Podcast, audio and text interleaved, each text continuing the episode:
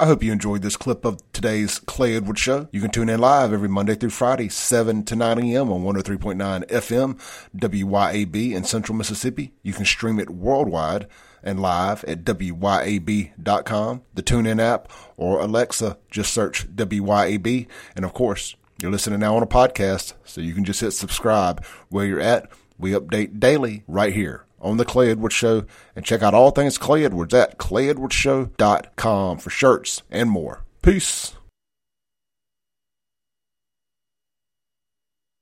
Boom goes the dynamite. You've tuned in to the free range human show of choice, your daily dose of reality radio. This is the Clay Edwards Show. I am, of course, Clay Edwards. We are on 103.9 FM, WYAB, streaming worldwide WYAB.com, as well as the TuneIn app. Search WYAB. I am told we are on Alexa as well. Same thing, WYAB. If you miss any of this, the podcast is always available.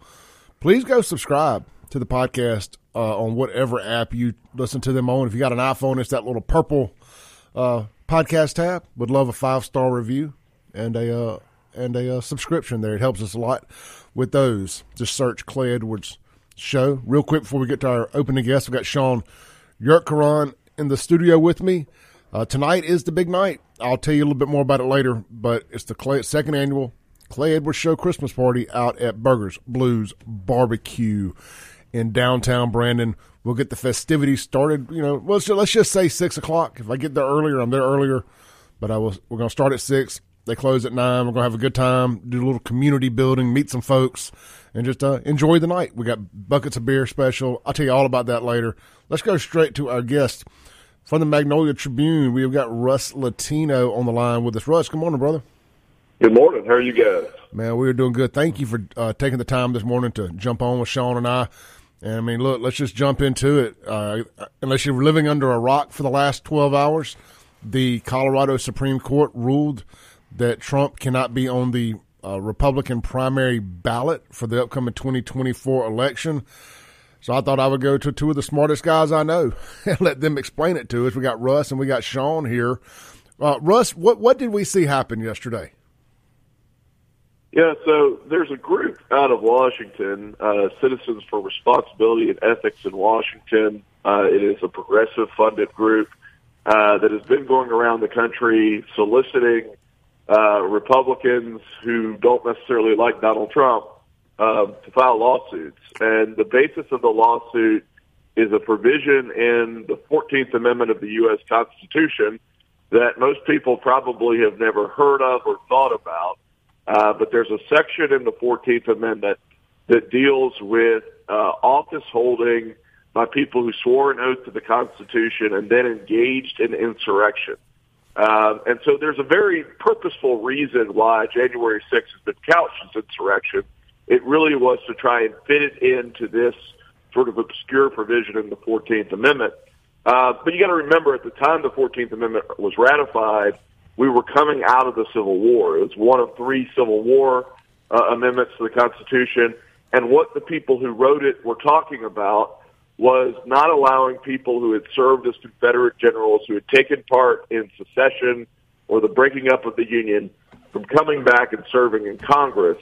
Uh, the way it's written is it explicitly mentions representatives and senators being uh, disallowed or banned if they engage in insurrection. There's not an explicit mention of a president being disallowed. Um, there is sort of a catch-all that for any officer of the United States. So the the argument that got made in Colorado and got made in Michigan and Minnesota as well, unsuccessfully, um, was that the president had engaged in insurrection on January 6th, and as a result of the 14th Amendment's provision around insurrection, he was not qualified or able to sit on the ballot. Um, a trial court in Colorado ruled that the president had engaged in insurrection. That judge, though, said it's above my pay grade essentially to decide whether or not that amounts to something that would trigger this provision in the U.S. Constitution. What the Colorado Supreme Court came back and said yesterday, a 4-3 decision. Uh, all seven members of the Colorado Supreme Court are Democrats, uh, so still very close decision. Basically said we think he engaged in insurrection, and we think we have the authority to say that he's not allowed to be on the ballot. it sets up an immediate challenge to the U.S. Supreme Court play because the the court, even in Colorado, said you basically have it on January 4th. If you file an appeal before January 4th to the U.S. Supreme Court, we will stay our own ruling. So this ultimately ends up in front of the U.S. Supreme Court um, and sets up, you know, there, there's a whole host of really interesting legal questions uh, coming out of this thing. Russ, doesn't the district court? I thought I read last night that they said they did not rule that he was an officer under the meaning of the uh, Fourteenth Amendment, Section Three. Is that is that your reading of that? That uh, Yeah, the district so- court level, so- that's what they said that he, and that the Colorado Supreme Court said that he was. They they ruled that he was, and that I don't know if I, I read through a lot of the the Colorado Supreme Court's opinion. Not all of it was pretty lengthy, but uh, I think the district court said that he wasn't, and then the Supreme Court said that he was. Yeah, my, my reading of what the district court had said was essentially, I don't, I, we don't feel qualified to say that the U.S. Constitution intended to include this guy uh, in in sort of that any officer role. And so, what what the U.S. Supreme Court ultimately will decide. I mean, one, they're going to have to look at this and say, is what happened on January 6th the type of insurrection, right? That the the people who wrote the Fourteenth Amendment sort of had in mind when they wrote that amendment. Um, and again, we're talking literally about people who had seceded from the Union, right? That that had started a civil war. Um, so you've got a, a court in the U.S. Supreme Court that's filled with people who claim originalism, right? Which is looking back at sort of the historical context of when something was written. I think so. Th- that'll be one of the questions they have to answer. I think they absolutely will also have to answer the question if they find that this rises to the level of of insurrection that was intended in the Fourteenth Amendment. They're going to have to answer whether or not that amendment actually applies to the president. Um, and that's, I think, what was held up in the, the trial court level in Colorado was uh, really it wasn't clear because, like I said earlier, you've got senators and representatives explicitly mentioned as not being able to take seats if they've engaged in insurrection, but no explicit mention of the presidency. And I think that'll factor into the way the Supreme Court sees it, um, you know, as well. And and then another issue that they were it was kind of interesting. You can go down a rabbit hole on it was whether the uh, Section Three is self executing. Or if it needs other type of legislation to implement it, and that was an argument that you know was made by the original. The, this idea, everybody was, was floated by these two law professors, Baude and Paulsen. They were conservative law professors, and then Laurence Tribe jumped into the thing too. And you know, Tribe's argument is that the Section 3 is self executing, that it would be self executing the way that the qualifications for the presidency are self executing. Like if somebody was 33 and tried to run for president, they couldn't do so, and that would you could enforce it through that mechanism. And that's saying here. Now, the counter argument is that it's not self executing and there needs some sort of enforcement mechanism to it or legislation. Is that, was that your reading too, Russ?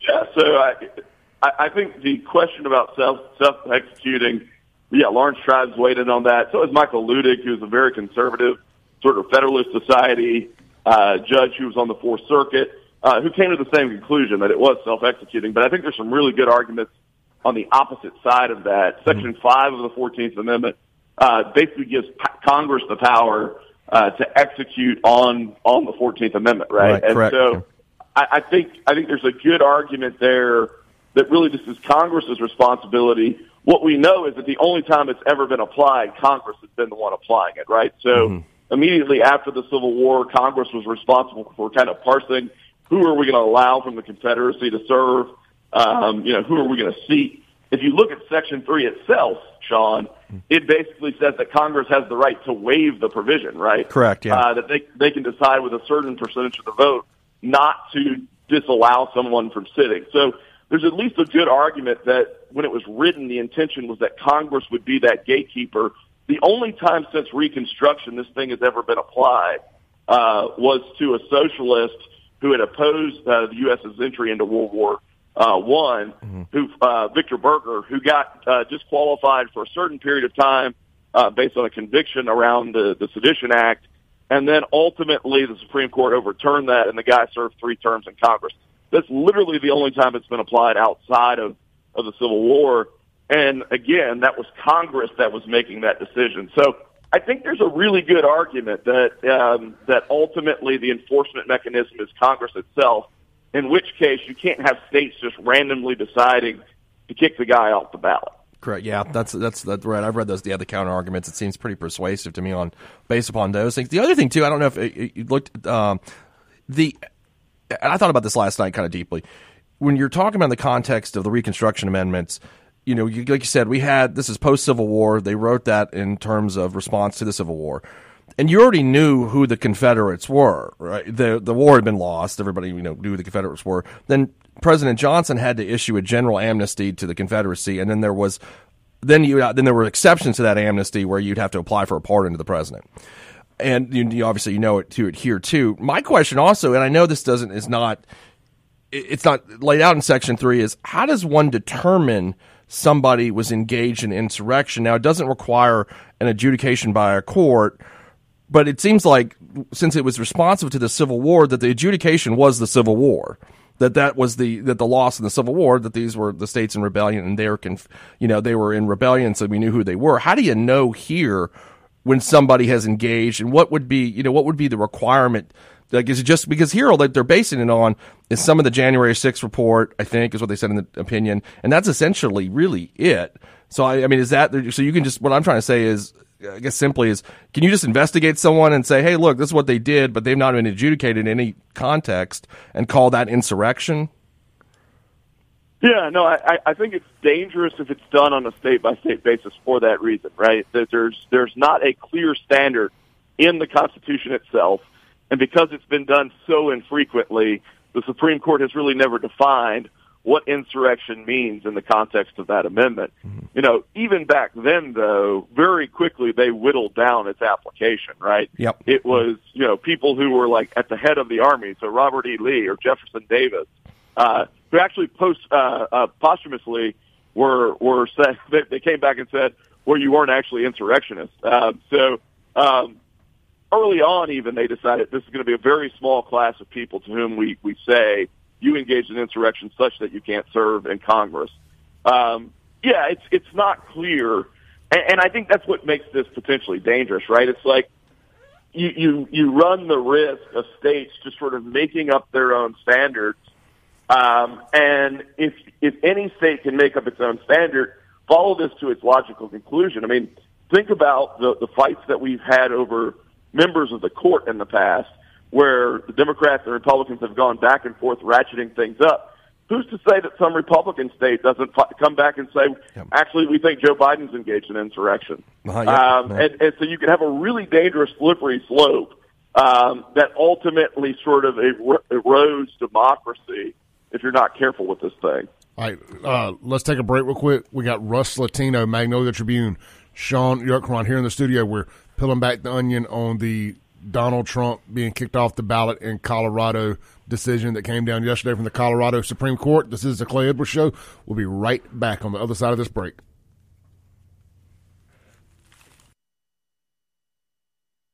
Welcome back into the Clay Edwards Show here on WYAB. I'm going to hold off on ad reads here for a few minutes because we've got a limited amount of time with our guest Russ Latino with Magnolia Tribune. We got Shaun Yurtkuran here in the studio. Hey Russ, I just got a I got sent a text by Kim Wade, and it's a it's a tweet here, and it says Republican Abraham Lincoln was taken off the ballot by Democrats in 1860. On April 12, 1861, the Civil War began. I truly hope and pray we do not repeat our history. I didn't realize that uh, Lincoln had been taken off the ballot. Yeah, um, I I think he's on to something in this sense. Um, we already are in a pretty combustible environment, right? Um, there's a whole host of people that look at the 2020 election and right, wrong, or indifferent believe that there were a lot of shenanigans that prevented a, a free and fair election from occurring. Um, you know, there there are people on the other side of that um, that kind of feel like they're under assault from uh, you know Donald Trump's followers. You, you you're in that environment, and you start having courts say, we're not going to allow you to vote for this person, right? We're going to take away from you the right to make a vote. Um, I, I think you, you've got to weigh the possibility that that makes things a lot worse. Now, I'm not suggesting civil war, right? Because sure. I don't think we're there. But I am suggesting that you're, you're you're you're making a bad situation much worse. It becomes much more combustible when you're having these kinds of decisions made. Um, you know, and, and Shaun and I were talking about this notion of, of who actually enforces this provision of the Constitution, right? Is it self-executing? And and really, what that means is that if you had a court anywhere say we find that this person engaged in insurrection, um, that effectively state by state you could have people getting kicked off the ballot. And kind of what I was saying going into the break was you can imagine a scenario where conservative jurisdictions suddenly have lawsuits alleging that, that Biden is engaged in insurrection or that Democrats are engaged in insurrection. And the end result is you end up with a really divided map. Um, and so I think the Supreme Court's, you know, obviously going to weigh the law. Uh, but as part of weighing that law, I think they've got to have a serious consideration about what is the what is the impact of this on the integrity of our elections and faith in democracy moving forward. Mm-hmm. And that's why Russ. I was going to ask you that too. I mean, I, my inclination, and I assume it's yours, and most of the you know most people I think that are you know into this is that the Supreme Court's not is not going to uphold the uh, Colorado Supreme Court's ruling. I, I, just don't see. I mean, the the result of them doing so uh, kind of takes us to a place I don't know that we want to go. Kind of like what you were just saying. Uh, do you agree with that, or? Yeah, I mean, my my instinct is that they won't. I mean, I I think um, I think that you've got a bunch of people on the court who claim originalism.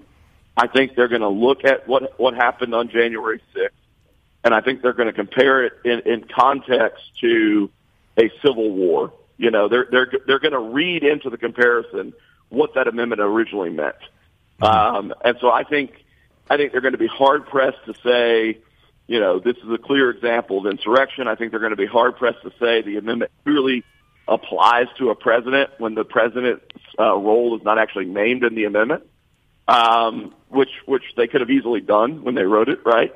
Um, and I think this question about self-executing, they're going to have to address at some level as well. And so, um, my instinct is that the end result of this is that the Colorado Supreme Court gets overthrown.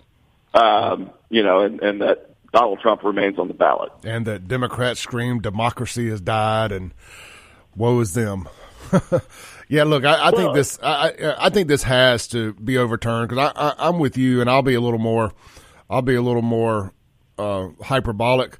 I, I do think this this will light the flame to whatever modern civil war looks like if they if if they if they allow this to happen because then what's to stop the other blue states from kicking Trump off the ballot or whomever. And um, I believe you're only going to have so many disenfranchised voters in these states before they throw their hands up and, start, and get ready to get ready to roll.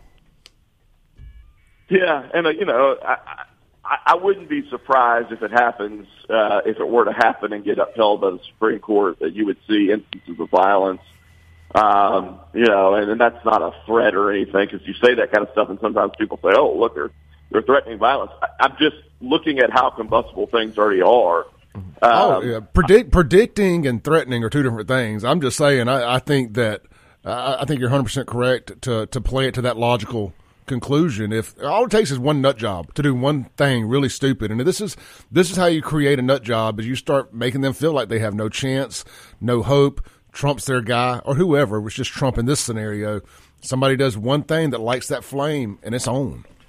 And that's why I don't think the U.S. Supreme Court's going to. You know, at, yeah. at some level, too, you know, our system of government is built on trust in people, right? So you've got to trust voters to be able to decide who they think should represent them. And I think, I think the more you try to deprive voters of their voice, the more likelihood there is that people, you know, feel like they've been left out in the cold and that results in more sort of agitation, violence, a more combustible environment. So at the end of the day, part of what the Supreme Court will be considering is, I, believe, um, what are we doing to undermine trust in democracy if we allow sort of willy-nilly states to just be like, nope, we're not going to allow that person to be on our ballot. Yeah, it's going to be very interesting to see how this plays out. I guess we'll have a decision from the Supreme Court by J- January fourth. Is that my understanding? Yeah, fifth. I think no. is the deadline, right? Yeah. So, so basically, what the, the Colorado Supreme Court said was, um, we're gonna we're gonna hold our decision. Right, we're we're not going to enforce it until January 4th to give you time to appeal. And if you appeal to the U.S. Supreme Court and they take the case up, then we will essentially stay the ruling. So Gotcha. it's not that the appeal has to be decided by January 4th. It's just that it essentially has to be sent um, by January 4th. And, and the president's lawyers will end up doing that. Um, you know, it's that's a foregone conclusion. They're working on it right now. You know, and uh, and so yeah, this this likely won't be decided right away. Um, and ultimately, Colorado is not going to be the one that decides that it's going to be those nine men and women in black robes in Washington D.C. Well, Russ, I read last night that the what they were talking about an expedited review by the United States Supreme Court is because the ballots have to be printed by January fifth. Now, I'm not sure if I misread, but I think that's what I remember the Colorado Secretary of State statement was that the ballots are, are printed on, you know, that's when they start printing the ballots on January fifth for the March primary. Yeah, so so I think that's right. Um, but but in effect, what that would mean, like again, my reading of the opinion was not that the Supreme Court had to decide by the fourth.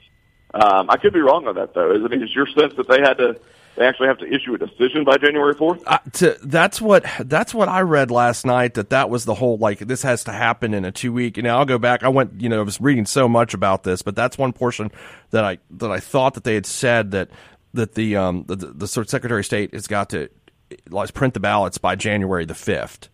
So the, there should be need to be a ruling prior to that. Now I'll go back and double check that today, but I think I thought I think that's correct. But I'll, I mean I will review that again. I guess I just have a hard yeah. time believing they can't print ballots at, at a quicker rate than three months. Hinds County, you know, Well, right? that, well, that, that, that was that wasn't a printing error. That was a ordering error. yeah, yeah. So, all right, Russ, you have any thoughts in closing, brother?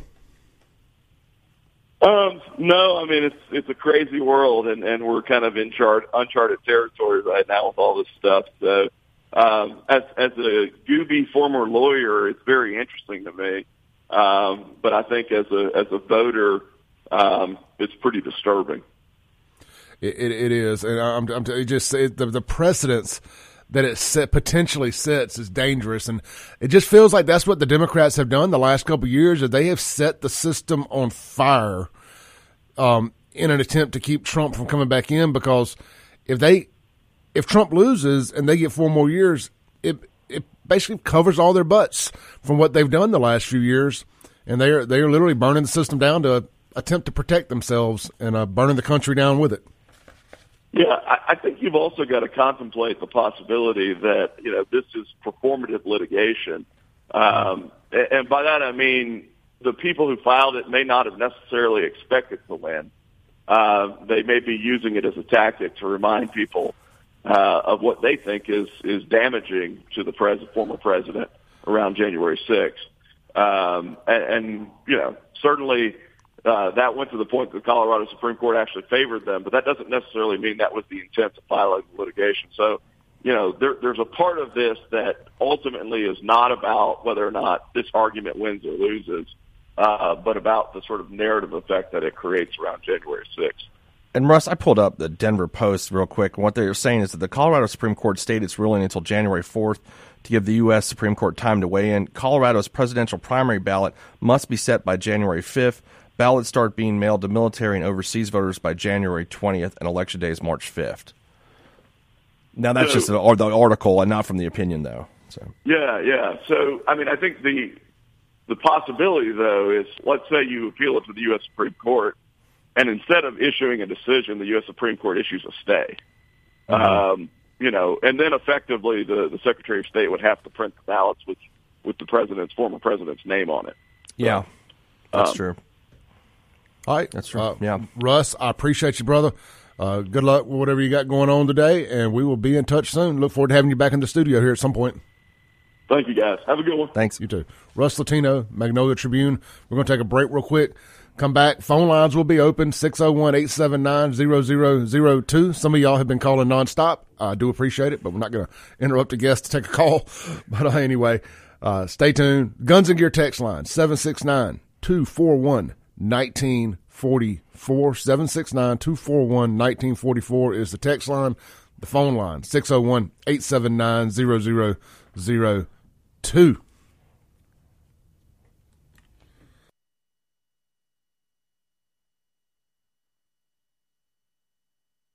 Welcome back into the Clay Edwards Show. It's our Donald Trump Fallout edition of the show. Uh, again, thank you to Russ Latino for coming on with us. Guys, get out to Guns and Gear this week for all of your last minute Christmas shopping needs. They will get you taken care of. Um, if you need a new gun, a used gun, or heck, buy a big old box of ammo or two or three because it is also the home of no limit ammo. I don't, I would say put it in a stocking, but uh, it may not the the stocking may not be able to hold that much weight. Anyway, guns and gear, the home of no limit ammo. They got plenty of pre-owned guns as well as brand new. Nothing nicer under the tree than an AR-15, a CZ Scorpion, a pistol. Uh, look, get your daughters, wives, uh, a nice little um, nice little pocket pistol, something to protect themselves from from all these crazy folks out here running around. And look, you know they sell gun. I mean they uh, they buy guns as well. So you need to sell a gun, take it out there, and let Guns and Gear make you let Guns and Gear make you a fair market value offer on the thing. And look, I hadn't shot your gun in a while. Take it by there, drop it off, let them do some gunsmithing on it, clean it up good, get it ready for you. They also offer Cerakoting if you're going to be out there in wet situations. You want to make sure you have your gun Cerakoted. That's Guns and Gear, located right there on Highway 51 North in Gluckstadt, Mississippi, at Yandell 51 North at Yandell Road. Shop them online, Guns in Gear, ms.com. All right, Shaun. Um, I, I want let's do this. Uh, let's, let's take a call real quick, and then I want to get into this Vivek stuff. Okay. Hey, hey, Jerry, you're on the you're on there. Hey, hey, sorry about bugging you. I was in and out of uh, uh, traffic earlier. Um, but look, I appreciate Russ and, and Shaun on here about everything that's going on, but I, I do want to differ with y'all a little bit. We we are at a we are under attack and having a civil war that's been going on since probably 2010, when the federal government turned all of our uh, spying apparatus onto the United States citizens for political reasons, and they have been weaponizing that. And you can look back on that from. Uh, from uh, oh gosh, that gun runner thing that Eric Holder did. He was held in contempt of Congress for for perjury, was never prosecuted.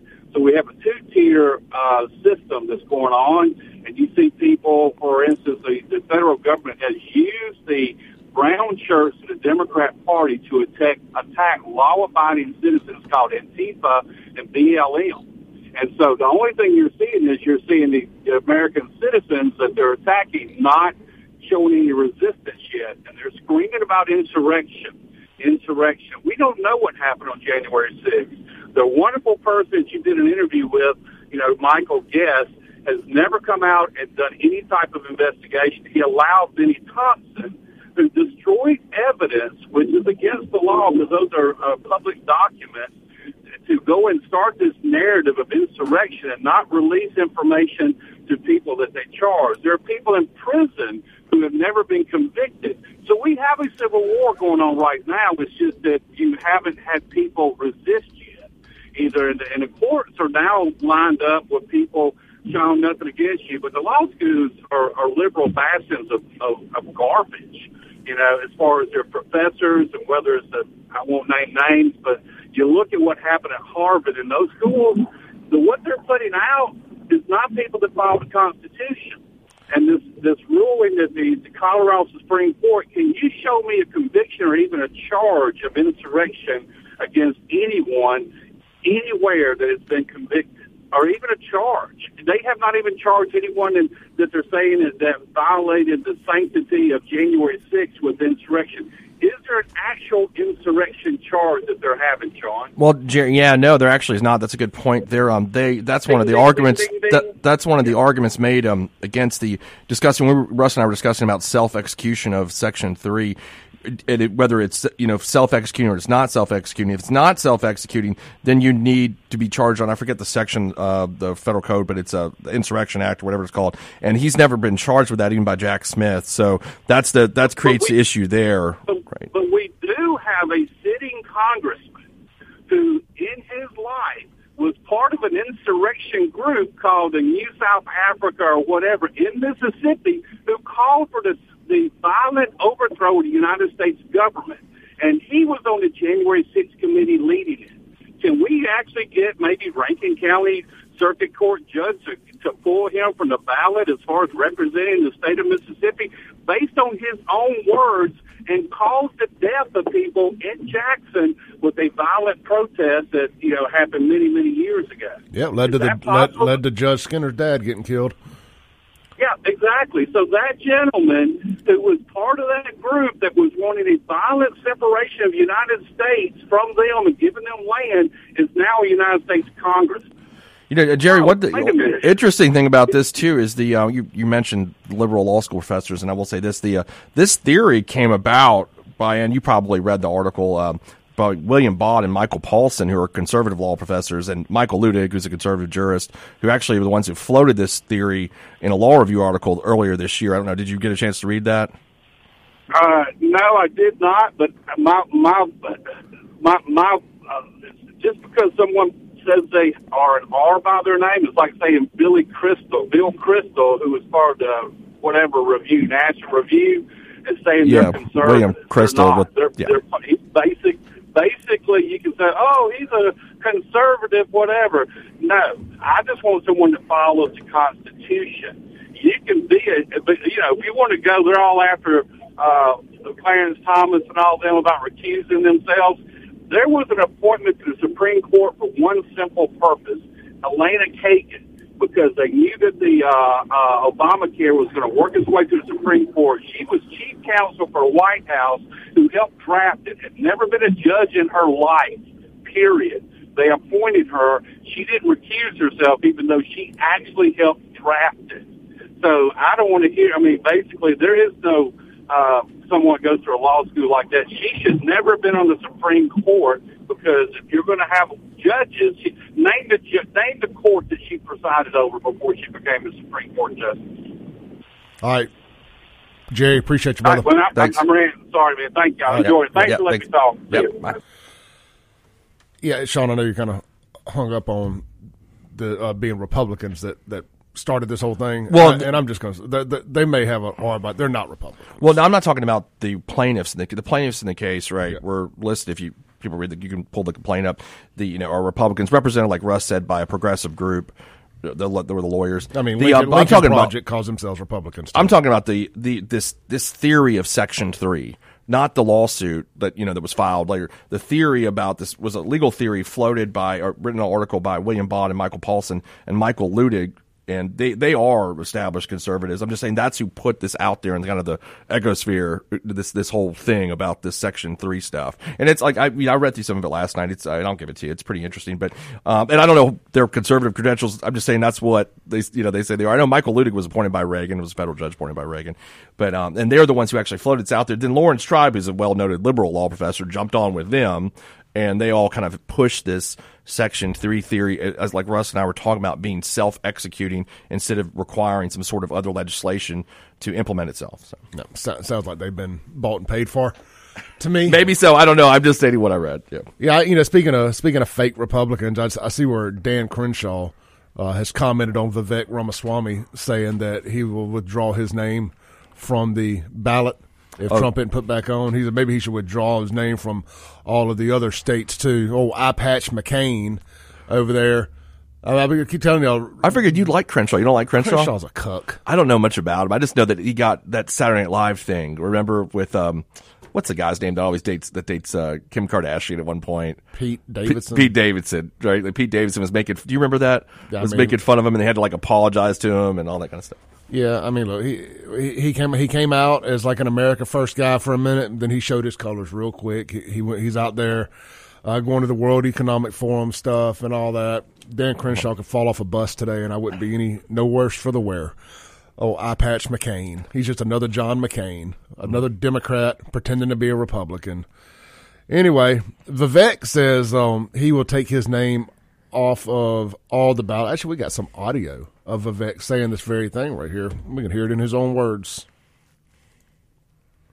If I can hit the bar button. President Trump. Here we go. They have just tried to bar President Trump from the Colorado ballot using an unconstitutional maneuver that is a bastardization of the 14th Amendment to our U.S. Constitution. This was a provision, Section 3, that was designed to bar Confederate members, people who switched to the Confederacy, from actually being able to serve. That's very different than what's at issue here, to say the least. This is a hollowed out husk of what the country was built on. The basic principle that we, the people, select our leadership, not the unelected elite class in the back of palace halls. That's old world Europe, not the United States. That's why I'm making a pledge today that I will withdraw, I pledge to withdraw from the Colorado GOP primary ballot unless and until Tr- Trump's name is restored. And I demand that Ron DeSantis and Chris Christie and Nikki Haley do the same thing, or else these Republicans are simply complicit in this unconstitutional attack on the way we conduct our constitutional republic. I refuse to be complicit in that. I think what they're doing is wrong. And I think it's up to Republicans to step up and stand up with a spine for our country's future. That's really what's at stake. Whether we, the people, actually have a say in deciding who leads this country. Yes, it would be easier for other Republicans like me who are running in this race to say, hey, if Trump is sidelined, there's our opportunity. No doubt other candidates are probably privately celebrating with their corporate sponsors. That's not the right thing to do. I think the most useful thing that every GOP candidate can do right now is to join me in that pledge. I'll say that I will withdraw from that Colorado GOP primary ballot until Trump's name is restored. This belongs to the people, not to the unelected Democratic cabal of judges in Colorado or any other state. And I demand that Ron DeSantis and Nikki Haley and Chris Christie do the same thing, or else they're complicit in what this security state is trying to do to shut down Trump. I stand by that, and I expect them to do the right thing. I like it. Let's take a break real quick, Shaun, and when we'll come back. We'll have a little bit extra time to, to pick this apart okay. before the top of the hour.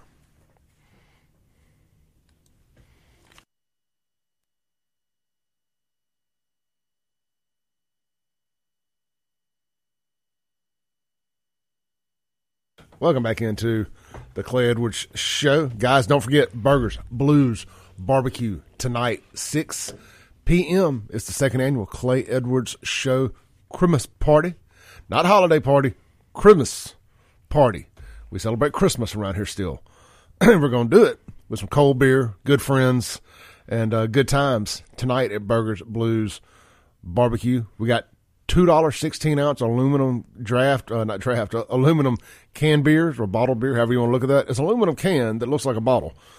Two dollars, Bud Light, Mich Ultra, and we get if you save a few bucks if you buy a bucket, you get um six beers for nine bucks. So you save three dollars buying a few at a time. Get a buddy, go in halves on them, and um, enjoy and we'll have a good time tonight. Looking forward to meeting everybody.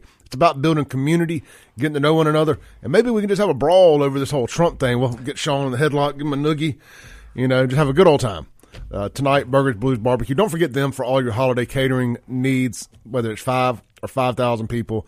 They got you covered. Multiple food trucks, multiple locations. Brandon, Flowood, Madison. Don't forget Flowood and Madison serve breakfast. Get by there, uh, grab something to eat from those guys. And uh, check them out online, burgersblues.com. Shaun, we got about two or three minutes here. Yeah. Close out the hour. Uh, normally, I don't do an ad read in the last segment, but I didn't do any on the first part of the show, so I had to squeeze one in there. So, um, I, I, look, I agree with Vivek on this thing. I, I, I think it's a and look, it's it's a stance that's easy to take, right? Yeah, for him, for sure. I mean, yeah, it endears I mean, you to the Trump base. Yeah, I mean, it's easy. Sure. Say, I mean, yeah. it makes sense. I mean, from political uh, positioning standpoint. Mm-hmm. you seem just talking to you a good bit here. Uh, I don't. When I say you seem hung up on, I don't. It may not be the best wording for it, but you seem very hung up on this benefiting Nikki Haley.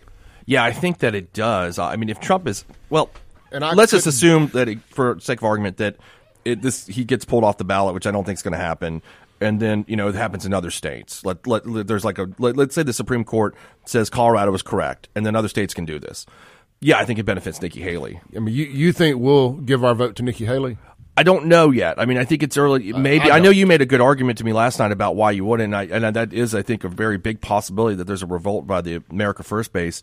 But I think it does. I mean, it gives her. She doesn't have a chance now. If Trump, I mean, she doesn't have a chance right now. If Trump is removed from the ballot, I can assure you, we're not all going to rally together and vote for Nikki Haley. Okay, I mean, and that's you know, I mean, I, you'll you'll see you'll see MAGA vote for RFK before they vote for Nikki Haley. So you think the MAGA swi- switches I don't even think to RFK? He, he wouldn't even win the primary. She wouldn't win the primary, so it's a moot point. I think Vivek would become the number one guy. If you take Trump off there, Vivek gets the MAGA vote. I mean, I could see that. I could see them shifting to Vivek. I mean, that's that's definitely a possibility over over her. I don't think DeSantis is a player anymore. I think I agree. I think he's done. I think I think he's probably should just drop out now Me at too. this point. But um, I think you know, I think it, I think it benefits Haley. But you know, that's a good point. It, uh, Vivek does benefit from a pretty good bit of this if he gets that base. All right, hold that thought. We got to take our top of the hour break. This is the Clay Edwards Show with Shaun Yurtkuran. We'll be back in seven minutes on WYAB.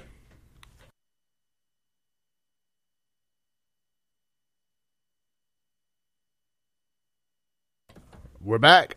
This is the Clay Edwards Show, hour two, coming at you on 103.9 FM WYAB. This segment is going to be brought to you by our friends down at Mercy House Teen Challenge Auto Center, right there in Crystal Springs, Mississippi. MercyHouseAutoCenter.com if you want to shop online. Guys, you're looking for a vehicle somewhere in that ten to twenty thousand dollar range. Little last minute Christmas gift for your kids, your wife, your husband, whomever, yourself. Get down there, check out the inventory in Crystal Springs. Like I said, you can shop them online. MercyHouseAutoCenter.com. Hey, look, they do try to keep some of those cash cars too. You know, I guess what we call a cash car nowadays is something that five to seven thousand dollar range. Ain't no three thousand dollar cars anymore. If there is, you don't want them. Just trust me on that. So cash cars are now five to ten thousand dollars. I know if you ain't got it, I get it. Trust me, a lot of us don't. But look, shop them online, mercyhouseautocenter.com. Here's the great thing too. See, right here at the end of the year, business owners, you got a fleet of vehicles. Uh, it's time to sell, trade. Why don't you uh, donate them? Uh, get that tax write off here at the end of the year. Get you a nice, nice fat write off. You would not have to deal with all the uh, nonsense at the auctions and the marketplace maniacs, the Craigslist crazies. Hey, maybe individual out there. You got an old vehicle sitting in your yard, sitting in the driveway. You got a clear title on it, running or not. Give them a call. They will come haul it off. I don't believe uh, somebody tagged me in a post the other day about uh, them buying junk cars. Uh, they don't buy junk cars, but they will. You can donate um, your vehicle to them. So a uh, little little difference there. I think junk cars are more like salvage yards, stuff of that nature. And they're not going to come just haul off your mess for you, just for the sake of it. so or, and pay you to do it, should I say? So keep that in mind. And look, get that tax write off, and shop today. MercyHouseAutoCenter.com, and you're helping put fathers back in homes and beat addiction as this helps fund their rehabilitation center there in Georgetown, Mercy House Teen Challenge. All right, Shaun Yuck Uh, the Guns and Gear text line, 769-241-1944. Let's read a few texts real quick. People have been lighting it up this morning. Steven says, I'm voting for Trump if I have to write him in. Do you think it will start a war if he's left off the ballot? It should, because where will it stop if we don't? Well, here's the problem with civil war nowadays, especially in this context. The the military is controlled by our enemy. so uh, we are we, we our backs are against the wall when it comes to that. You know, unless we have a bunch of them say screw it, I'm not participating in this and different than the militaries go to battling each other. I, I don't know. I guess it's a possibility, highly unlikely. What you're going to see here is polit- is if if it goes if it gets hot, if it goes from we're in a cold civil war now. I meant to say that earlier. We are in a cold civil war. Left versus right, good versus evil. If it gets hot, it's not going to be Americans versus their military. It's going to be you versus your neighbor.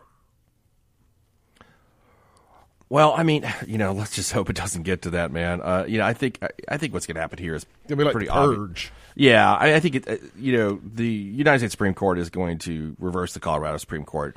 I'm 99.9 percent sure of that. I think most people are that are you know lawyers or any anybody that's analyzing this correctly how this was applied. Um, and I think Russ was right about this. There was a publicity stunt.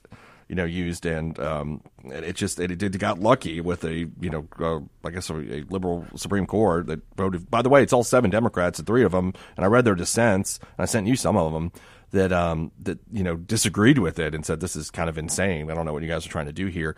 And you know the, the, what I, I didn't say this in the first hour. I mean I did a little bit touch on it. What I, what I think is the most troubling part to me is that the you know, he Donald Trump has not been found guilty of anything yet, right? We're always, uh, you know, defendants are cloaked with a presumption of innocence, and that's something that applies to all of us, whether you like somebody or you don't like somebody. They, they, they, we, you get that, and he has not been found guilty by any court whatsoever of of this, or of he's not even charged with insurrection, by the way, but of any crime. So, I think um, for a court to just summarily say, "Yeah, we think that he engaged in insurrection," and and that's it and then he's off the ballot is is a, is a gigantic problem, and not just for this case, but for like you were saying and Russ was saying for many others, and whether you're going to use it against Democrats or Republicans. I mean, there's been no adjudication of anything. Like the Confederates were had they fought a war, and we knew who they were. Like we knew they were like they were the, they were the ones they lost the war. They were in the states in rebellion. It was pretty obvious at the time that they wrote the um, Fourteenth Amendment who who the folks that were in insurrection were.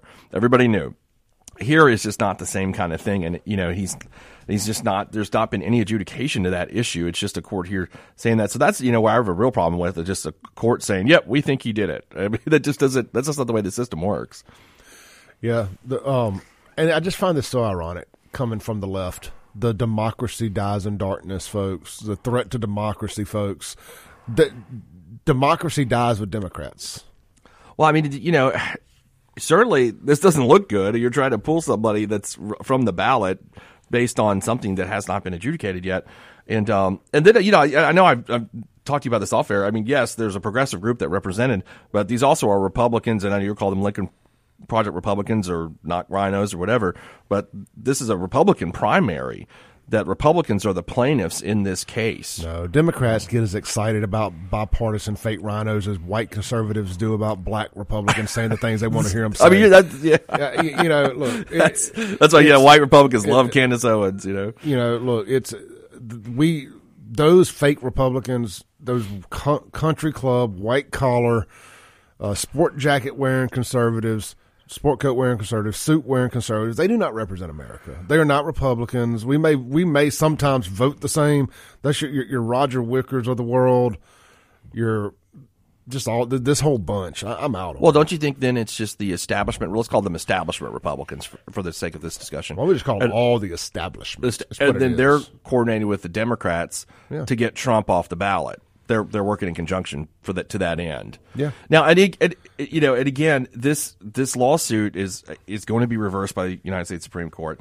But let's say, what if it is upheld? The U.S. Supreme Court, you know, decides, hey, this was correct. The Colorado, this is something they're never going to do, by the way. But let's say they did it. So they say that you know the uh, Colorado Supreme Court interpreted Section Three correctly, and Trump is now off the Colorado ballot. Then you have other states fall in unison. That creates and this is why again, y'all, those United States Reformers not going to do this because they see this going to create utter absolute anarchy and chaos if that uh, kind of opinion came out.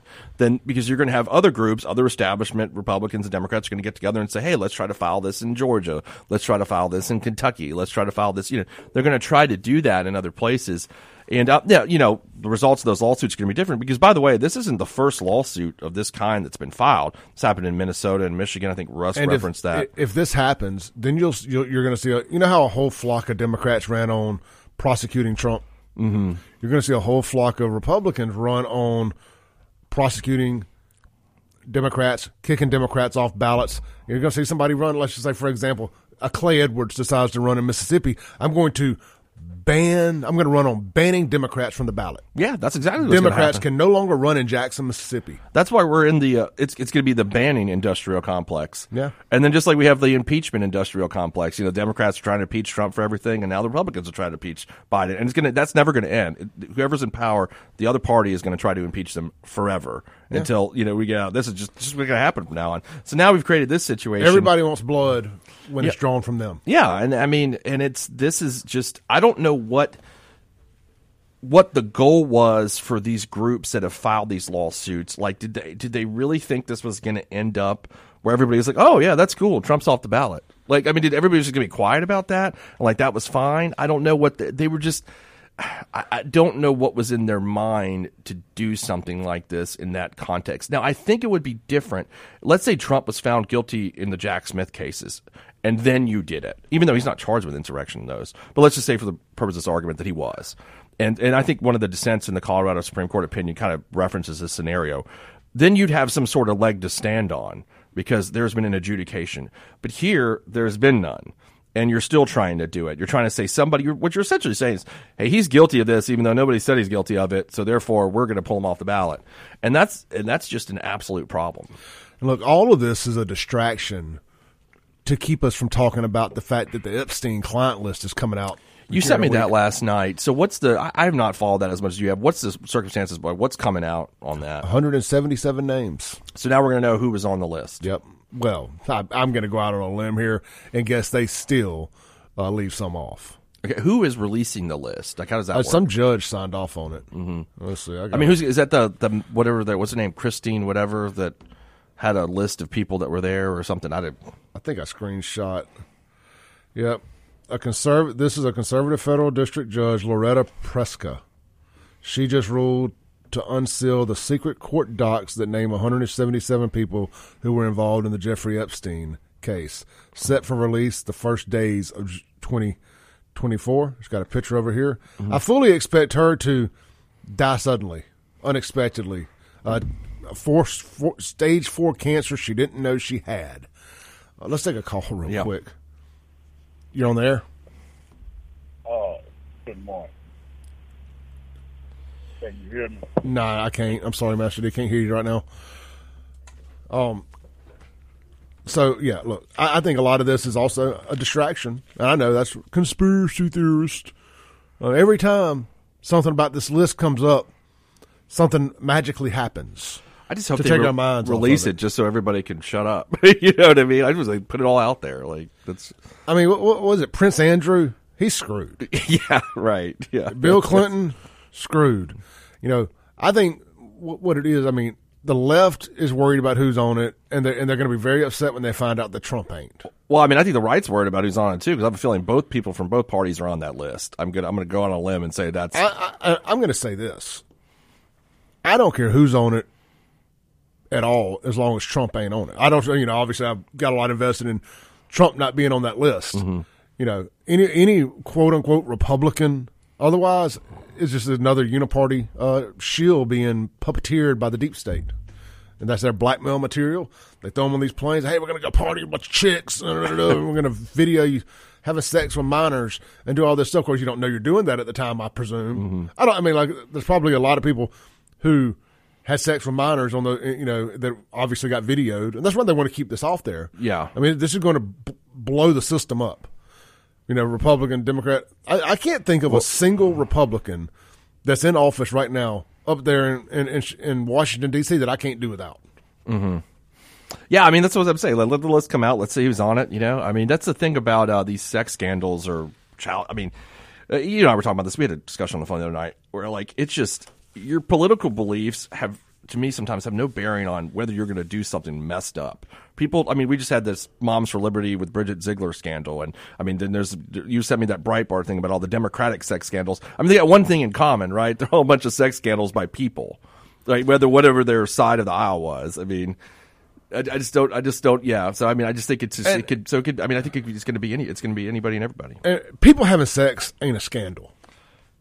No. You know what I mean? Like we're taking every time somebody finds out somebody was having sex. Oh, it's a scandal if they weren't married to the person. That's not. A If they were scandal. cheating on their human spouse, beings. I guess it's a scandal from that regard, right? I mean, if you're cheating on your spouse, then it's a scandal. the scandal industrial complex. Let's take a The break. sex scandal industrial complex. Let's Because- take a break. We'll be right back. Shaun Yurtkuran.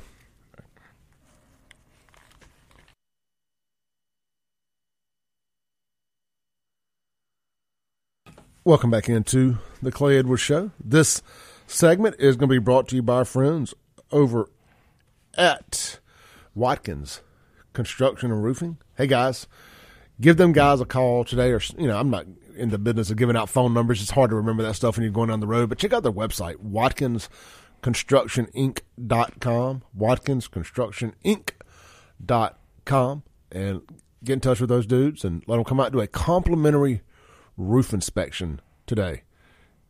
They'll work with your insurance company the entire pro for the entire process, every step of the way. Whether you have a leaky roof need a shingle or two replaced, I'm sure there's a minimum. They don't just do a, a shingle or two, but Uh, whether it's uh, just a repair or a full replacement, Watkins Construction Roofing's got you taken care of.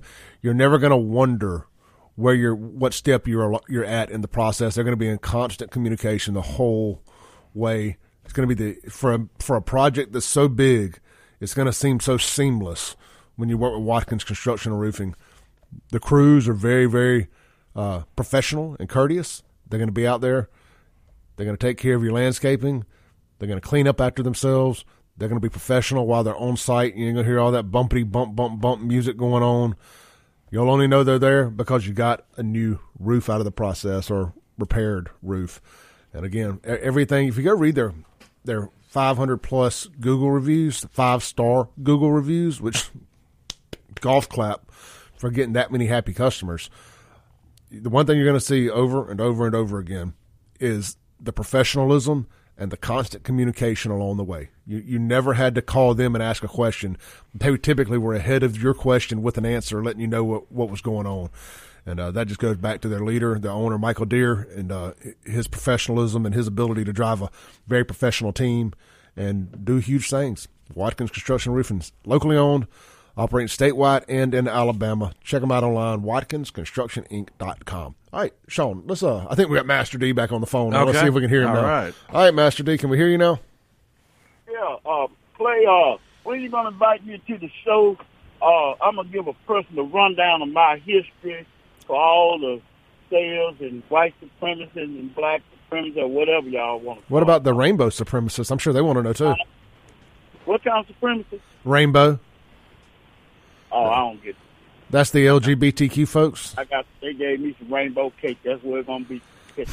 Now, I say, you know, I, I love that birthday cake flavor. What? Oh, Which one? Rainbow cake, birthday cake. Oh yeah, yeah, yeah. Like, yeah. that's the like my protein drinks or all that. I like that. The rainbow birthday, one? the birthday cake. you yeah. like the rainbow one? All Oh yeah, whatever. Taste the rainbow. all right, Master D, what you got? what you see that happened in L.A. and one of the things that Colin Powell said when he died, he said um, that the, the people, the, the young people in society now are not fit for the military. Our military is basically, you know, if it wasn't for the drone programs and other uh, technology, high tech, I mean, we'll really be suffering. But what I noticed about these immigrants, they're military age, a lot of them are wearing boots, khakis, they're very in shape, clean cut. Oh, y'all better get ready, buddy. Three hundred fifty thousand because uh, Joe Biden did it in November. I mean, I can't understand how these conservatives talk so they're not on their grind. I mean, it's just a bunch of talk, but they're getting prepared, and, Talk and, show. and you can see it at this point. You know, it's not a Republican Democrat thing. It's not a black and white thing. It's going to be about survival and you know, uh, eh, eh, you know, you can see it coming in patience. It's just like uh, when you see the city giving away property. All these properties have one thing in common: they go down two stories. You do a wealthy. The state is positioning itself to buy all the schools that have underground. All these schools that are closing down have underground catch. People just sitting around. All the I helped build those Walmarts. All the Walmarts are underground. A lot of people there. And they go to the highway and the train station. Oh, they getting ready, buddy. And you think that you're gonna overtake what they have in place, the best thing you can prepare, prep, prepare, and place for survival. All right, thank you, Master D. Cutting out on us there. Yeah. I What mean, the? I don't know. I don't know. Well, we got. It, it- so there's it- underground WalMarts and sc- is, is like Hamas tunnels or something that they got? I'm sure, and the city just uh, gave the Eudora Welty to the state. Yeah, they're going to build that green space out there. I've actually had a friend that works there was telling me about all that stuff. Looks, it looks like it's going to be pretty cool. Well, you know, that's a uh, that, that's a great uh, reverse and out, reverse situation. You know how the city will just sit on its hands so long and let something get so out of hand that the state has to fix it. Yeah. like the water and whatnot And everything else. and everything else. now, now they just don't feel like repairing a building. So it's like y- y'all can just have it. Yeah, the uh, there's I've seen that actually planned for it a few months ago, and it's going to be like this kind of where they're going to be able to have concerts there and all this stuff. Have you have you been to the Civil Rights Museum? Or- No. It's actually when you go there. It, I've only been there once last year, and uh, it feels like you're an actual real city. You know, it's really it's done super well. It's it's really it's like a Smithsonian. It's really done well. I, you know, I recommend everybody go check it out. But the uh, they're gonna they have that plan for that area where they're gonna build that big green space, and you know it's gonna be kind of like a place you can go hang out, and I'm sure they'll have like you know I'm sure there'll be beer and everything. I'm sure. I'm sure there'll be transgender drag shows out there for kids, just I mean, like there you was know. at the, just like there was at the Pride Fest they had out there. Well, actually, you know what I found out about that? Okay, so there's a the same thing. You know, RFK was there this summer too, and that that's a private event space, not state sponsored. It's actually a private event, so anybody can rent it out. It's not like a state sponsored. I've actually looked into that, um, and uh, yeah, so it's not. It wasn't a state sponsored kind of thing. Who owns it? Um, the the museum owns it, I think, but it's not a state like a, it's not a anybody can rent it out. It's not like a state thing. So Gotcha. yeah, Well, like you could go rent it out for the Clay Edwards Christmas party if you wanted to. Like anybody can rent it. yeah, well, there wouldn't be any illegal activity. There wouldn't. There wouldn't be any uh, drag queens dry humping kids at my event. Well, no, I mean, I wouldn't say there would be, but I'm Yeah. just saying anybody can. It's open for anybody to rent out. That's, so, but no, you, yeah, I wouldn't think they were gonna have a drag show at the Clay. Are we having one tonight? Well, you look. I you- mean- you, never know. I mean, you that- never know. It's a. It is a. It, the, the, oh, by the way, tonight's uh, Christmas party is an all age event, so there will in fact not be any uh, drag shows. Okay, it's No- all ages. No, Right. no uh, LGBTQ story time. Nothing. Man, I thought the uh, you know, okay, I thought it was a 21 and up kind of thing because then Well, you could have then you could have actually invited the drag show, which I think would really have been fitting for the Clay Edwards show if we have a drag show. You know. Like which callers would? No, let's not even. we're, gonna, we're gonna have some fun with that, but I don't want to disparage anybody. Let's look at the Guns and Gear text line here real quick. Um, we had a great text a second ago. Um, I don't remember who sent it, but he said that this is actually all a distraction from the UN Army uh, invading our southern border, and I, I have a hard time arguing against that. That this the, between the Epstein list, between this the Trump shenanigans and everything else going on. Meanwhile, southern border wide open. There, there's a media blackout down there. They won't let anybody. They won't let any press near. They don't want people to see what's going on. Shaun, can can you rationalize in your brain anyway? I mean, in a just as a as an American, not as a Democrat, can you rationalize what's going on at our border and justify it in any fashion? You know, it's funny you bring that up. I was talking to uh, remember Will who called in for uh, the during election Yeah, show. your My friend. buddy, he's he's he's much further left than I am. But we had this discussion. We were discussing in context. And I think I brought it up to you in context of Republicans in the abortion Dobbs Roe issue and Democrats and immigration. Where I've always said with when Roe got overturned, Republicans caught the car and, the caused dog, the dog chasing after yeah, car. dog, yeah, the- the Republicans caught the car, and then it caused them electoral consequences for that.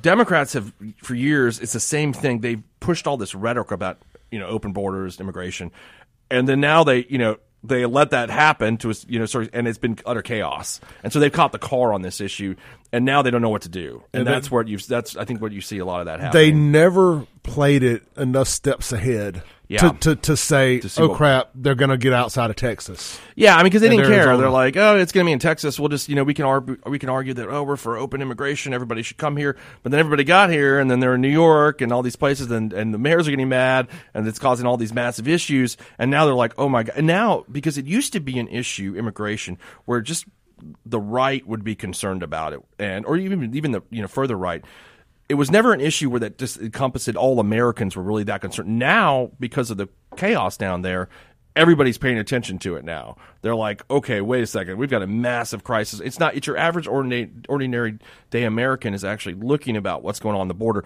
Where let's say six years ago, seven years ago, they were not doing that, but now everybody's hyper focused on it because it's become such an utter disaster down there. Which is, and that's why I call it the Democrats caught the car on that issue. Same, you know, similar to the Republicans and the abortion issue. You know, I mean, look, I do think beyond that, there is a group of evil masterminds controlling what's going on, and they do want to make white people the minority in this country. And let me just tell you, the second that I become the minority, I'm setting up the United Cracker College Fund. You could make another shirt. You made a good shirt yesterday. Why didn't you make a shirt for that? There you go. Oh, the FAFO. Yeah, look, I'm yeah. setting up a United Cracker College Fund, uh, the the United Cracker League of America. I mean, all this stuff the minorities are getting now. I'm gonna get The white- We, we gonna get us us oppressed straight white folks and uh, our, our black brethren and sister too that are that are conservative. They're allowed to partake. I'm not. I'm not going to shut somebody out just because, you know, because white is just a construct. Race, r- race is just a construct. Um, so I'm not. I'm not going to leave any of our black brothers and sisters out like they do us. So they're going to be welcome into my little my little club. But uh, you, you will have to be known as a cracker if you do. The cracker oppression industrial complex. Oh yeah, I mean, the, the, again, it's going to be kind of like the dog catching the car. If you finally make me the minority, I want everything y'all been getting. Can you pro? Will you protest? I, I want a EBT card. Yeah, I just. Uh, I want. Uh, well, I don't want no more baby mamas, but yeah. I'm just like. I mean, it, it, it's being serious. Now, I am kind of being serious. I would absolutely advocate for all those things, but being serious, they they, they seem dead set on replacing the voting population in this state. I mean, in this country, with with foreigners Well, I mean, if because they think it's going to benefit them at the polls. That is a, you know, Shaun, it's kind of like the censorship thing. Mm-hmm. They they consistently want to censor conservative viewpoints yeah, they're they're because they're concerned that they're an easier sale than Democratic than Democrat viewpoints, and you can never convince me otherwise. They they don't want our side talking because it's easier to believe that America should be first, and they do not want people to realize that. Yeah, I mean, yeah, I mean, I, you know, I agree with it in terms of the cancel culture. In, ter- in terms of the white replacement theory, I mean, obviously, I don't think that's going on. But if it is going on, I think it's a, if whoever's masterminded, if that is going on, I don't think it is, but let's say it is, then it's a really bad plan. And here's what I mean: the Hispanics are trending conservative. It's like if you don't, like I grew up in Hispanic communities in, my, in South Florida. Cuban communities are completely conservative Sure. it, like, there's different groups of Hispanics. They're not all just like where they're going to be automatically liberal and Democrat. They're not. That's not. That's not accurate. There's a lot now. Hispanics have trended. There's many of them trended towards Donald Trump. Like that is like there's a lot. Uh, you know, Mexican Americans especially are have cons- conservative social values. So like I think it's you know kind of a misnomer to think that like I know there's a theory out there that they're all going to become Democrats. Like that's not. I don't think that's accurate. I don't think they are. The CAACP The C what's that CAACP? Cracker. Oh, Association for the Advancement of yeah, I got you. Yeah, oh, God. Yeah. Uh, well, it would I have like to, the cracker to, it, would have to be the complex. C double A W P. yeah. I mean, I don't know. I like the cracker industrial complex. I want everything to be an industrial complex. Yes. Okay, just because I just I brought uh, everybody. I brought Clay a, a Christmas gift today, and I told him I got all these. Um, I go over to Dollar General and buy the Christmas gift bags because they're cheaper. Because if you go to like Walgreens or CVS, it's like six dollars a bag. So I call it the gift bag industrial complex because they're just overpriced. We we did our Secret Santa thing over at my mom's house Sunday, and every time somebody picked up a bag, my sister was like, "Let, let, let me have your bag. Let me let me have your bag." You know what I'm thinking about it? She's hoarding these bags, so she Smart doesn't have to buy them. But you know, I don't think I've ever gotten a Christmas gift from my sister. Now, in defense, I've never given her one either. We just don't do gift swaps. Mm-hmm. Yeah. you know. But I was like, "Who are you giving all these gifts to?" Yeah, me and my sister don't do it either. We're uh, we're like we're adults. We, we get it for our parents. Yep. You know, me and my sister were like, let's just save the money and go spend it on whatever you want to. Exactly. All right, let's take a break. We'll be right back.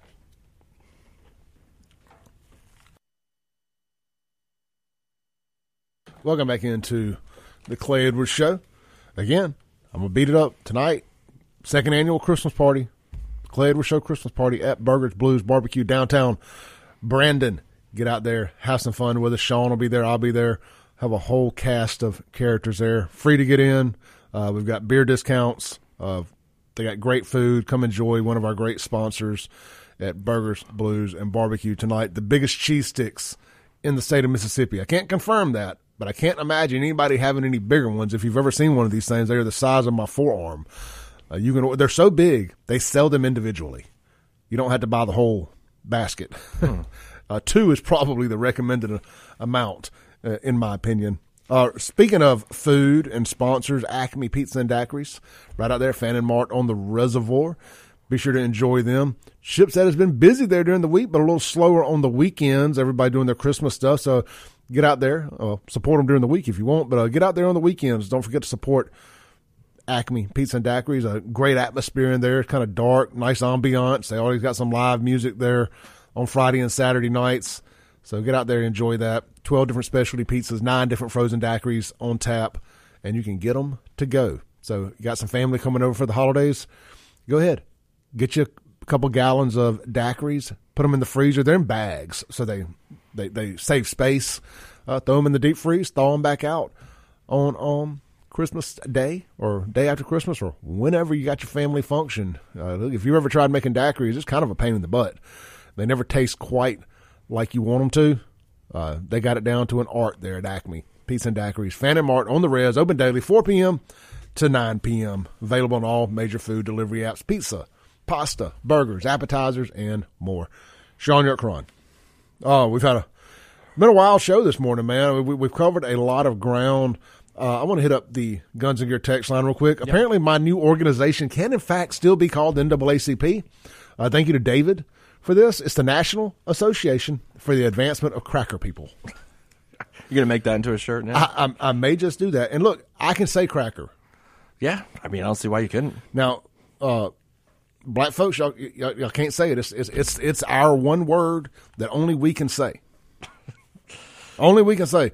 So those little fancy square things that you eat with from stores, you can call them saltines. You can call them anything else. You can't call them crackers anymore. I'm gonna. I'll, I'll have to file a complaint with the Department of Diversity, Equity, and Inclusion if you do. It's a cracker industrial complex. That's, that's the, I'm sure there's people who wake up and they want to hear serious talk radio, Yeah. and they're just like banging their head against the wall right now. Like, what are these idiots talking about? we had a whole law school class the first hour, right? I mean, Yeah. now I think it's uh, now I want to you know talk about the gift bag and I mean everybody, come on. The I think your sister's idea is great. The gift bag thing is ridiculous. They're I mean, way it costs them one penny to make these things, and we're getting Six, overcharged. Half the time, the gift people put in them don't cost as much as the bag. No, it just does. Like I people mean- are like, okay, great, a gift. I get to reuse the bag though. Exactly, and maybe it's because like people are too lazy to actually. Because I know I'm too lazy to wrap gifts. So, I mean, that the wrapping paper may be cheaper. Like you get more out of it at least, and so Right. they're, they're they're taking money off people's laziness. What it is. I tried wrapping a gift one time, and I realized real quick wrapping gifts and uh, fixing upholstery are two things Clay Edwards can't do. yeah, I You know, like can, let's keep. We're gonna have to keep that border open. I need. Some, we need some good uh, upholstery people in America. And why are women so good at it? Like every time you know you're dating somebody, wherever I buy them a Christmas, mine looks like like a six year old wrapped it. You know, it's like that big crease. It gets bubbled up in the end. I'm like, here you go. And then like theirs is so like it's. I mean, it looks like it was like handcrafted wrapped. All right, uh, let's be serious for a second. Why are and I, I'm saying this seriously, not in a joking manner. Why are certain uh, races, ethnicities of people really, really good at certain things? Like, why are Mexicans so good at doing upholstery work? I don't know. Are they good? Are they good at that? Well, like, yeah, there's several upholstery shops around town, and they're they're they're owned by Mexicans. And I'm not I'm not trying to sound like a racist or nothing. I'm being dead Well- serious here. Like certain groups are really good. And, I mean, there's something about Mexico that they have to reupholster a lot of stuff down there that they, it becomes a, a trade. You know, that's funny. Actually, those books that you recommended me about Jackson, the Once We Crowned Kings, and Yeah. Mm-hmm. then the uh, One Direction Home, is that what it's called? One- And they talk about that in one of those books about immigrant merchant, I mean, immigrant profession classes that came into Jackson. Like all the Greeks started restaurants, and they were good. And like still this day, I guess the Greeks are just known for their ability in restaurants. And I, I've got a lot of Nigerian friends, and they're all tailors. Like their parents are tailors, some of now are Yeah. lawyers and doctors, but like it's just like certain immigrant groups, you know, Get in certain things. yeah, I know. I mean, like, you know, it, like my dad owned a when I was growing up, we owned a clothing store, and uh, I just, I just figure me Middle Eastern people are kind of street hustlers. That's that's our that's our profession, but Jewish people on on rap label, record labels. yeah, record labels and uh, and buildings and stuff. Yeah, I mean, yeah, it's just kind of like there's uh there's certain you know immigrant groups pick certain profession classes, and that's how they kind of make their way. We always talk. We always talk about Asians and math, but I've never met a Chinese accountant. No, I don't know that I have either. I mean, maybe they're maybe they're smart to know that that job is you know That's what I mean. frustrating because all the accountants I know like hate their life. Like the, you know, and like Indians and uh, like like, how do- you know, like you don't want to say hotel and gas stations, right? Is that what you're well, trying no, I say? didn't want to say dot. Oh, You know, but like that, you know, Pakistani Indians. Mm-hmm. You know, they do the gas stations and hotels. Uh, Middle Easterners, gas stations, hotels. I know. I've always asked my dad. I was like, "Why did we not get into the hotel gas station, you know, industry?" Like, I mean, you know, I just always wish that he had done that. I'm like, "You came here, you couldn't buy one gas station." Like, Like, that's a joke I always throw at him. Like I've been convinced over there, and, like, and I have friends that do that. I, I It's a like, great you know, in-. Indian uh, I mean- Indian friends, and I, I I support those gas stations. I ain't got no problem with it. Um, I got friends that just not the ones in Jackson. Um, that I'm just like it's like an industrial complex. Speaking Yeah, of industrial yes. complex, do, I mean, do they win? Is it is a free gas station or a hotel like their scratch off lottery over there? Oh, you're going to America. You want to you want a not a, you know there's different levels. Like there's like a there's like what are those uh what are those that are so dangerous that I always talk about all the time?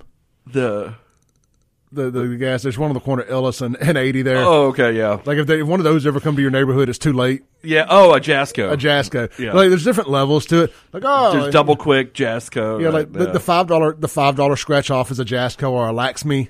and then you're like, "Dang it, I'm going over there." Yeah, like, oh, I'm gonna be in a I'm gonna be in a Democrat area. You know, like the higher up, like the Powerball is like a, a Shell in Brandon or something. Yeah, like you, you're lucky if you're in the suburbs. I mean, they oh, you uh, got a Circle K. Yeah, I mean, they, they you know they've done a really good job of uh, mastering that industry. I mean, I wish I wish I was that lucky because that stuff. I mean, they, they do really well with that business. They do super well with that business. Uh, And, there, uh, there's there's one on 471 in Brandon. It's a Shell. It's on the corner of 471 and Baker Lane, and it, it's my favorite gas station. I Mm-hmm. mean, like I go in there, those folks know my name. Um, they they have a, they have a lot of Americans that work in there, black and white. Yeah. uh, they got good fried chicken, pizza. They're just very polite. Uh, I think it's owned by the Singh family. Mm-hmm. Okay. Uh, very. Uh, I don't remember the guy's first name. Uh, I don't want to say it and be wrong. I know it, but anyway, I think it's owned by a certain individual that's always in there. Very American. You can tell he was raised here. Family been here for a while. Mm-hmm. Uh, super nice guy. They run a tight ship over there. Just good folks. yeah, I mean, it's a you know it's a it's an interesting thing. It's a it's a damn it's a damn good business to be involved in, though. Um, that's why I said that's why I make the joke to my father. I was like, you know, that, this law thing is not as much fun as that would be, Dad. We could have a bunch of gas stations. I mean, like you're from the Middle East. I Come could buy- on, why couldn't we do this? I could buy. I could, I could buy my kratom and CBD from y'all. Yeah, from from us, it'd be great. I mean, you know, been, uh, but oh, you know what it is. I went to law school instead. So. As life goes, we'll be right back. to Close out the t- show here with uh, Shaun Yurtkuran on WYAB.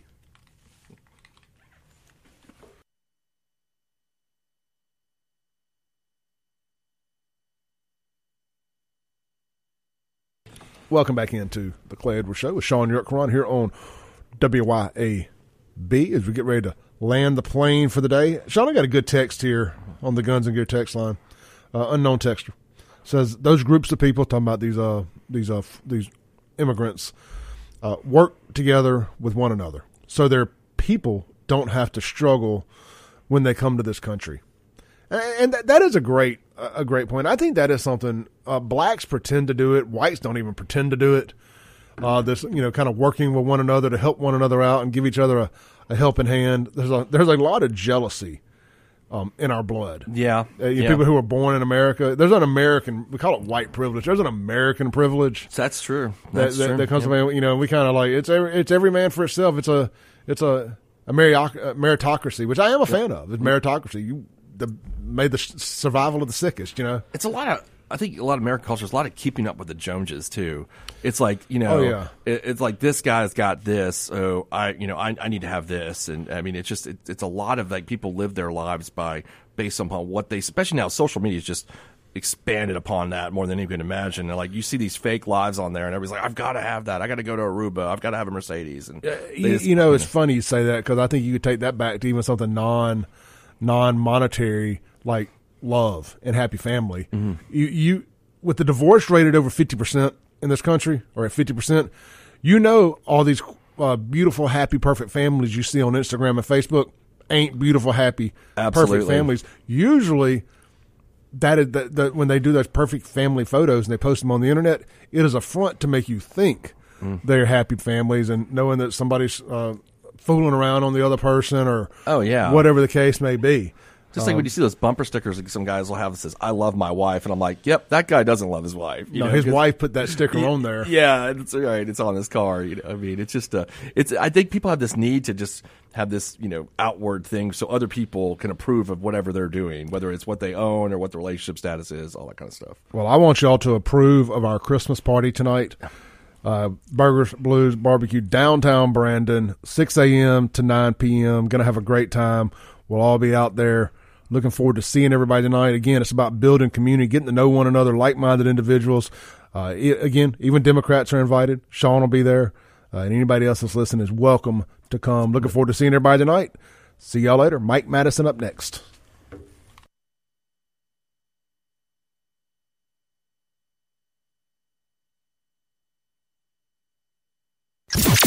Thanks for listening. Tune in tomorrow at 7 a.m. as the Clay Edwards Show discusses all that is going on in and around the city of Jackson. This concludes our broadcast day. Right here on 103.9 WYAB.